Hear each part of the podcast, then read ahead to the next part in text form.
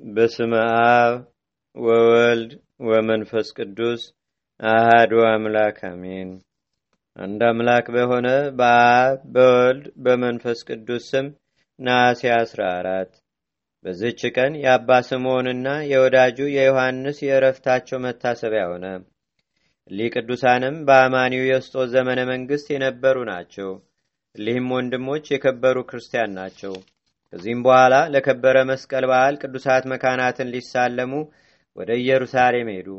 ስራቸውንም አከናውነው ወደ አገራቸው ሲመለሱ በፈረሶቻቸው ተቀምጠው ወደ ኢያሪኮ ቀረቡ። ዮሐንስም በዮርዳኖስ በረሃ ያለውን የመነኮሳቱን ገዳም አይቶ ወንድሙ ስምዖንን ወንድሜ ሆይ በሊህ ገዳማት እኮ የእግዚአብሔር መላእክት ይኖራሉ አለው። ስምዖንም ልናያቸው እንችላለን አለው። ዮሐንስም ከእርሳቸው ጋር ከሆን አዎን ልናያቸው እንችላለን አለው። ከዚያም ከፈረሶቻቸው ወርደው ለሰዎቻቸው ሰጥተው እስከምናገኛችሁ በየጥቂቱ ተጓዙ ብለው እንደሚጸዳዱ መስለው ወደ ዱር ገቡ። የዮርዳኖስንም ጎዳና ተጉዘው ከሰዎቻቸው በራቁ ጊዜ እርስ በርሳቸው እንዲህ ተባባሉ፣ ጸሎት እናድርግ፣ ከእኛም አንዳችን ወደ ሀገር ጎዳና ደግሞ አንዳችን ወደ ሀገር ጎዳና ደግሞም አንዳችን ወደ መነኮሳቱ ገዳም በምታደርስ ጎዳና ቁመን ዕጣ እንጣጣል። እግዚአብሔር ከፈቀደ ዕጣችን ወደ ወጣበት እንሄዳለን። ከዚህም በኋላ ስምዖን በዮርዳኖስ ጎዳና ቆመ። ዮሐንስም ወደ ሀገራቸው በሚወስድ ጎዳና ላይ ቆመ። ዕጣውንም ባወጡ ጊዜ በዮርዳኖስ ጎዳና ላይ ወጣ። እጅግም ደስ አላቸውና ስለ ደስታቸው ብዛት እርስ በርሳቸው ተያይዘው ተሳሳሙ። አንዱም አንዱ ወደ ኋላ እንዳይመለስ ስለ ጓደኛው ይጠራጠርና ይፈራ ነበር። አንዱም ሁለተኛውን ይመክረውና ለበጎ ሥራ ያተጋው ነበር። ዮሐንስ ስለ ስምዖን ይፈራ ነበር። ስለ ወላጆቹ ፍቅር እንዳይመለስም ስምዖንንም ስምዖንም ስለ ዮሐንስ ይፈራ ነበር። እርሱ በዚያ ወራት መልከ መልካም የሆነች ሚስት አግብቶ ነበርና። ከዚህም በኋላ ወደ እግዚአብሔር ጸለዩ፣ እንዲህም አሉ በውስጧም እንመነኮስ ዘንድ ለእኛ የተመረጠች ገዳም ደጃፎቿ ክፍት ሆኖ ብናገኛት ምልክት ይሆነናል። የገዳሙም አለቃ ኒቆን የሚሉት በትሩፋት ፍጹም የሆነ ድንቆይ ታምራትንም የሚያደርግ ሀብተ ትንቢት የተሰጠው ሲሆን በዚያች ሌሊት በጎቼ ይገቡ ዘንድ የገዳሙን በር ክፈቱ የሚለውን ክፈት የሚለውን በር ራእይ አየ። ወደ እርሱም በደረሱ ጊዜ የክርስቶስ በጎች ሆይ መምጣታችሁ መልካም ነው አላቸውና ከእግዚአብሔር ዘንድ እንደተላኩ ሰዎች አድርጎ ተቀበላቸው። ከዚህም በኋላ አበምኔቱን የምንኩስናን ልብስ ያለብሳቸው ዘንድ ለመኑት። እነርሱ በቆቡ ላይ የብርሃን አክሊል አድርጎ መላእክትም ከበውት አንዱን መነኮስ አይተውታልና፣ ስለዚህም ፈጥነው ይመነኩሱ ዘንድ ተጉ። ከዚያም በማግስቱ አበምኔቱ የምንኩስናን ልብስ አለበሳቸው። በቀን እንደሚተያዩ በሌሊትም እርስ በርሳቸው የሚተያዩ እስቲሆኑ ድረስም በፊታቸው ላይ የመንፈስ ቅዱስ ብርሃን በራ። ሁለተኛም በዚያ መነኮስ ላይ እንዳዩ በራሶቻቸው ላይ የብርሃን አክሊልን አዩ። ከዚህም በኋላ ከመነኮሳቱ መካከል ተለይተው ወደ በረሃ ይገቡ ዘንድ ሐሳብ መጣባቸው። በዚችም ሌሊት ብርሃንን የለበሰ ሰው ለአበምኔቱ ተገልጾ የክርስቶስ በጎች እንዲወጡ የገዳሙን በር ክፈት አለው። በነቃም ጊዜ ወደ በሩ ሄዶ ተከፍቶ አግኝቶት እያዘንና እየተከዘ ሳለ ሊወጡ ፈልገው እሊህ ቅዱሳን መጡ። በፊታቸውም በትረ መንግሥትን አየ። ባያቸውም ጊዜ ደስ ብሎት ተገናኛቸው። እነርሱም በልባቸው ያሰቡትን ነግረውት እንዲጸልይላቸው ለመኑት። ለረጅም ጊዜም አለቀሰ። ከዚህም በኋላ ፊቱን ወደ ምስራቅ መልሶ በቀኙና በግራው አቆማቸው። እጆቹንም ወደ ሰማይ ዘርግቶ ጸሎት አድርጎ ከክፉ ነገር ሁሉ ይጠብቃቸው ዘንድ ወደ እግዚአብሔር አድራ አስጠበቃቸው። ከዚያም በፍቅር አሰናበታቸው። ከዚህም በኋላ አርጋኖን ወደሚባል ወንዝ ሄዱ። በዚያም አንድ ገዳማዊ በዚያን ወራት ያረፈ በውስጡ የኖረበትንም በዓት ታገኙ። በውስጡም ያ ገዳማዊ ሲመገበው የነበረ ለምግባቸው የሚያስፈልጋቸውን የእህል ፍሬዎችን አገኙ። ምግባቸውንም ባዘጋጀላቸው በእግዚአብሔር እጅግ ደስ አላቸው። በድንጋይ ውርወራ ርቀት መጠንም አንዱ ከሁለተኛው የተራራቁ ሆነው ሰፊ በሆነ ተጋድሎ ብዙ ዘመናት ኖሩ። ሰይጣንም ብዙ ጊዜ ይፈታተናቸው ነበር። ግን አባታቸው ቅዱስ ኒቄዎስ በራእይ ወደ እሳቸው መጥቶ ስለ እነርሱ ይጸልያል። ተኝተውም ሳሉ የዳዊትን መዝሙር ያስተምራቸዋል። በነቁም ጊዜ ያስተምራቸዋል። ሁሉ በትክክል ያነቡታል፣ እጅግም ደስ ይላቸዋል። አምላካዊ ራእይም ተሰጣቸው። ታምራትንም ያደርጋሉ። በዚህችም በረሃ የክብር ባለቤት በሆነ በክርስቶስ ኃይል ሰይጣንን ድል እስካደረጉት ድረስ የቀኑን ሐሩር የሌሊቱን ቁር ታግሰው 29 ዓመት ኖሩ። ከዚህም በኋላ ስምዖን ወንድሙ ዮሐንስን እንዲህ አለው፣ በዚህ በረሃ በመኖራችን ምን እንጠቀማለን? ና ወደ ዓለም ወጥተን ሌሎችን እንጥቀማቸው እናድናቸውም። ዮሐንስም መልሶ እንዲህ አለው፣ ወንድሜ ሆይ ይህ ሐሳብ ከሰይጣን ቅናት የተነሳ ይመስለኛል። ስምዖንም እንዲህ አለው፣ ከሰይጣን አይደለም፣ በዓለም ላይ እንድዘብትበት እግዚአብሔር አዞኛልና። ነገር ግን ና እንጸልይ። ያን ጊዜም በአንድነት ጸለዩ። ልብሳቸውንም እስከ አራሱት ድረስ እርስ በርሳቸው ተቃቅፈው አለቀሱ። ከዚህም በኋላ ስምዖን እስከሚሞትበት ቀን ስራውን ይሰውርለት ዘንድ ወደ እግዚአብሔር እየጸለየ ጎዳናውን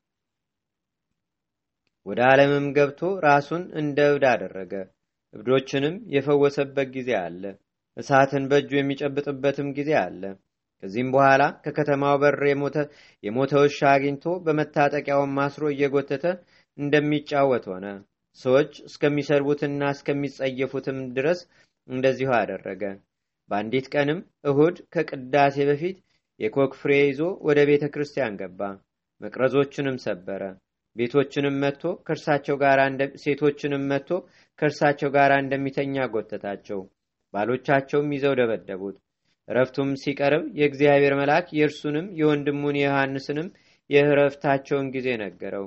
ወደ ወይነ ሐረግ ስር ገብቶም ከወንድሙ ዮሐንስ ጋር ነፍሱን በእግዚአብሔር እጅ ሰጠ። ለእግዚአብሔርም ምስጋና ይሁን። እኛንም በጸሎታቸው ይማረን፣ በረከታቸውም በአገራችን በኢትዮጵያ በሕዝበ ክርስቲያኑ ሁሉ ላይ ለዘላለሙ አድሮ ይኑር፣ አሜን። ሰላም ለስምዖን ዘተመሰለ አብደ ወለ ዮሐንስ ውሁ ዘምስሌሁ ዘተጸምደ ሶበ ምንኩስና ረከቡ ከመልቦሙ ፈቀደ መንፈስ ቅዱስ ዲበልቦሙ ዘኦደ አክሊለ ብርሃን ነጸሩ ገሃደ። በዚህችም ቀን የክብር ባለቤት ጌታችንና አምላካችን መድኃኒታችን ኢየሱስ ክርስቶስ በእስክንድሪያ አገር ድንቅ ታምርን አደረገ። ስለ እርሱም ከአይሁድ ብዙዎች አምነው በእስክንድሪያ ሊቀ ጳጳሳት በአባ ቴዎፍሎስ እጅ ተጠመቁ። እርሱም ለቅዱስ ቄርሎስ የእናቱ ወንድም ነው። ይህም እንዲህ ነው። በእስክንድሪያ አገር ስሙ ፈለክሲኖስ የሚባል አይሁዳዊ ባለጸጋ ሰው ሰው ይኖር ነበር። እርሱም እንደ አባቶቹ የኦሪትን ሕግ የሚጠብቅና እግዚአብሔርን የሚፈራ ነው። ዳግመኛም ሙያተኛዎቹ ሁለት ድሃዎች ክርስቲያኖች አሉ። በአንደኛውም ላይ ሰይጣን የስድብ መንፈስ አሳድሮበት ጓደኛውን ወንድሜ ሆይ ክርስቶስን ለምን እናመልከዋለን? እኛ ድሆች ነን። ይህ ክርስቶስን የማያመልካው ይሁዳዊ ፈለክሲኖስ ግን እጅግ ባለጸጋ ነው አለው። ጓደኛውም እንዲህ ብሎ መለሰለት፣ እወቅ አስተውልም፣ የዚህ ዓለም ገንዘብ ከእግዚአብሔር የሆነ አይደለም፣ ምንምም አይጠቅምም። ጥቅም ቢኖረው ጣዖትን ለሚያመልኩ ለአመንዝራዎች፣ ለነፍስ ገዳዮች፣ ለአመፀኞችና ሁሉም ባልሰጣቸውም ነበር። አስተውል፣ የከበሩ ነቢያት ድሆች ችግረኞችም እንደነበሩ፣ ሐዋርያትም እንደ እርሳቸው ችግረኞች እንደነበሩ፣ ጌታችንም ድሆችን ወንድሞቼ ይላቸው እንደነበረ፣ ሰይጣን ግን የጓደኛዋን ምክር እንዲቀበል ምንም ምን አልተወውም። ሃይማኖቱን ለውጦ ነፍሱን እስከ ማጥፋትም ድረስ አነሳሳው፣ ቀሰቀሰውም እንጂ። ከዚህም በኋላ ወደ ፈለክሲኖስ ሂዶ በአንተ ዘንድ እንዳገለግል ተቀበለኝ አለው። ፈለክሲኖስም እንዲህ ብሎ መለሰለት፣ በሃይማኖቴ የማታምን አንተ ልታገለግለኝ አይገባም። ከቤተሰቦች ያገሰኝ ብሎ ከዚያም ወደ መምህሩ ሂዶ ድሃው ክርስቲያናዊ ያለውን ሁሉ ነገረው። መምህሩም ክርስቶስን የሚክድ ከሆነ ግረዘውና ተቀበለው አለው። አይሁዳዊውም ተመልሶ መምህሩ የነገረውን ለዚያ ድሃ ነገረው። ያም ምስኪን የምታዞኝን ሁሉ ነገር ሁሉ አደርጋለሁ አለ። ከዚህም በኋላ ወደ ምኩራባቸው ወሰደው። የምኩራብም አለቃ ሕዝቡ ሁሉ ፊት እንዲህ ብሎ ጠየቀው፣ ንጉሥ ክርስቶስን ክደ አይሁዳዊ ትሆናለህን? አለው። እርሱም አዎን እክደዋለሁ አለ። የምኩራቡም አለቃ መስቀል ሰርተው በላዩ የክርስቶስን ስዕል እንዲያደርጉ መጻጻንም የተመላሽ ሰፍነግ በዘንግ ላይ አስረው ከጦር ጋር እንዲሰጡ ታዘዘ። ከዚያም ከተሰቀለው ላይ ምራቅህን ትፋ፣ መጻጻውንም አቅርብለት፣ ክርስቶስ ሆይ ወጋው እያል ውጋው አሉት። ሁሉንም እንዳዘዙት አድርጎ በወጋው ጊዜ ብዙ ውሃና ደም ፈሰሰ። ሎቱ ስብሐት። ለረጅም ጊዜም በምድር እየፈሰሰ ነበር። በዚያን ጊዜም ያ ደርቆ እንደ ድንጋይ ሆነ። በአይሁድ ሁሉ ላይ ታላቅ ፍርሃትም ወደቀባቸው። በእውነት የአብርሃም ፈጣሪ ስለ እኛ ተሰቅሏል፣ እኛም ዓለምን ለማዳን የመጣ የሕያው እግዚአብሔር ልጅ ጌታችንና አምላካችን መድኃኒታችን ኢየሱስ ክርስቶስ እርሱ እንደሆነ አመንበት እያሉ ጮኹ። ከዚህም በኋላ አለቃቸው ከዚያ ደም ወስዶ የአንድ ዕውር አይኖችን አስነካው። ወዲያውኑም አየ። ሁሉም አመኑ። ወደ ሊቀ ጳጳሳት አባ ቴዎፍሎስም ሄደው የሆነውን ሁሉ ነገሩት። ሊቀ ጳጳሳቱም ከካህናቱ ሁሉ ጋር ተነሳ። አባ ቄርሎስ ከእርሱ ጋር አለ። ወደ አይሁድ ምኩራብም ሄዶ ውሃና ደም ከእርሱ ሲፈስ መስቀሉን አገኘው። ከዚያም ደም ወስዶ በግንባሩ ላይ ተቀብቶ በረከትን ተቀበለ።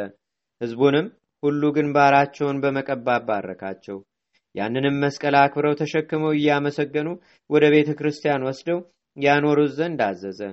ደም የፈሰሰበትንም ምድር አፈሩንም አስጠርጎ ለበረከትና ለበሽተኞች ፈውስ ሊሆን በሸክላ ዕቃ ውስጥ አኖረው። ከዚህም በኋላ ፈለክሲኖስ ከቤተሰቦቹ ሁሉ ጋር ሊቀጳጳሳት ቴዎፍሎስን ተከተለው።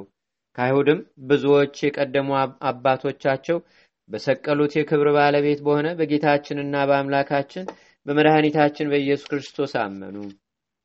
የክርስትና ጥምቀትንም በአብ በወልድ በመንፈስ ቅዱስ ስም አጥምቋቸው ከእርሱ ጋር አንድ አደረጋቸው።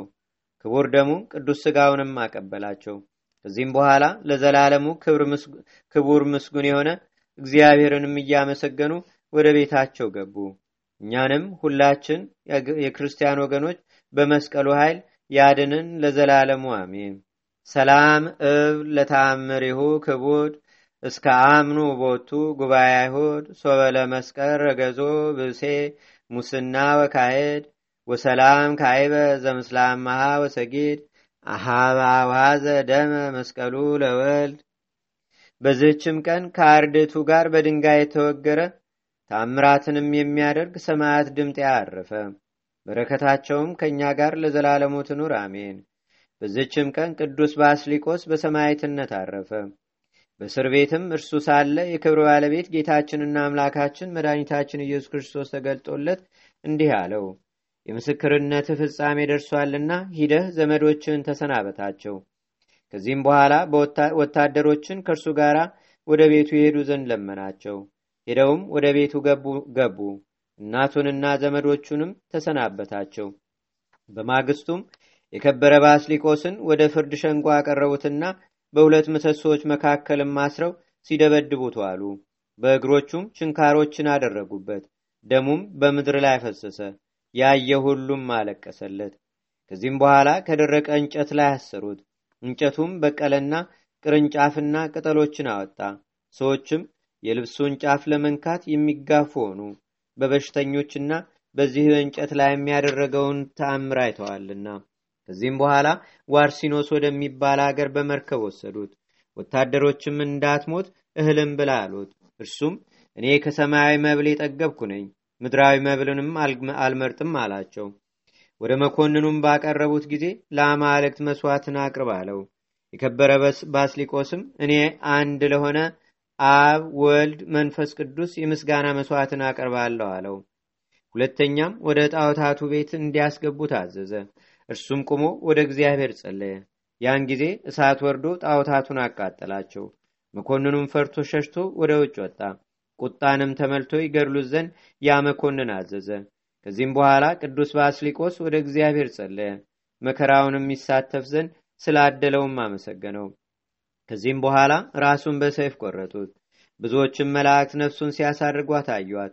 ጌታችንና አምላካችን መድኃኒታችን ኢየሱስ ክርስቶስም ወዳጄ ባስሊቆስ ሆይ ወደ እኔ ና፣ እኔ የሟሽ አይደለሁም፣ ተስፋ ያስደረግኩህን እፈጽምልሃለሁም ብሎ ጠራው። እንዲህም ተጋድሎውን ፈጸመ። እግዚአብሔርም ምስጋና ይሁን፣ እኛንም በሰማይቱ ጸሎት ይማረን፣ በረከቱም በአገራችን በኢትዮጵያ በሕዝበ ክርስቲያኑ ሁሉ ላይ ለዘላለሙ አድሮ ይኑር፣ አሜን። ሰላም ለባስሊቆስ እንታራየ መንክረ በአስርጾ የሆነ በአብ በወልድ በመንፈስ ቅዱስ ስም ነሐሴ አስራ አምስት በዚች ቀን የመኮንን ርባኖስ ልጅ ቅድስት ክርስቲና በሰማዕትነት አረፈች።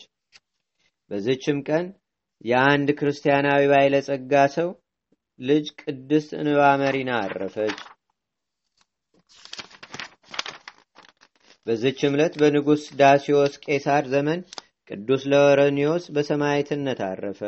በዚችም ቀን አምላክን ስለወለደች ስለመቤታችን ስለ ቅድስት ድንግል ማርያም ስጋዋን ስለመገነዝ የሐዋርያት ስብሰባ ሆነ። ለእግዚአብሔርም ምስጋና ይሁን። እኛንም በቅዱሳን መላእክት፣ ጻድቃን፣ ሰማዕታት፣ ደናግል፣ መነኮሳት፣ አበው ቀደም ይልቁንም በሁለት ወገን ድንግል በምትሆን በእመቤታችን በቅድስተ ቅዱሳን በድንግል ማርያም ረድኤትና በረከት አማላጅነቷም በአገራችን በኢትዮጵያ በሕዝበ ክርስቲያኑ ሁሉ ላይ ለዘላለሙ አድሮ ይኑር፣ አሜን።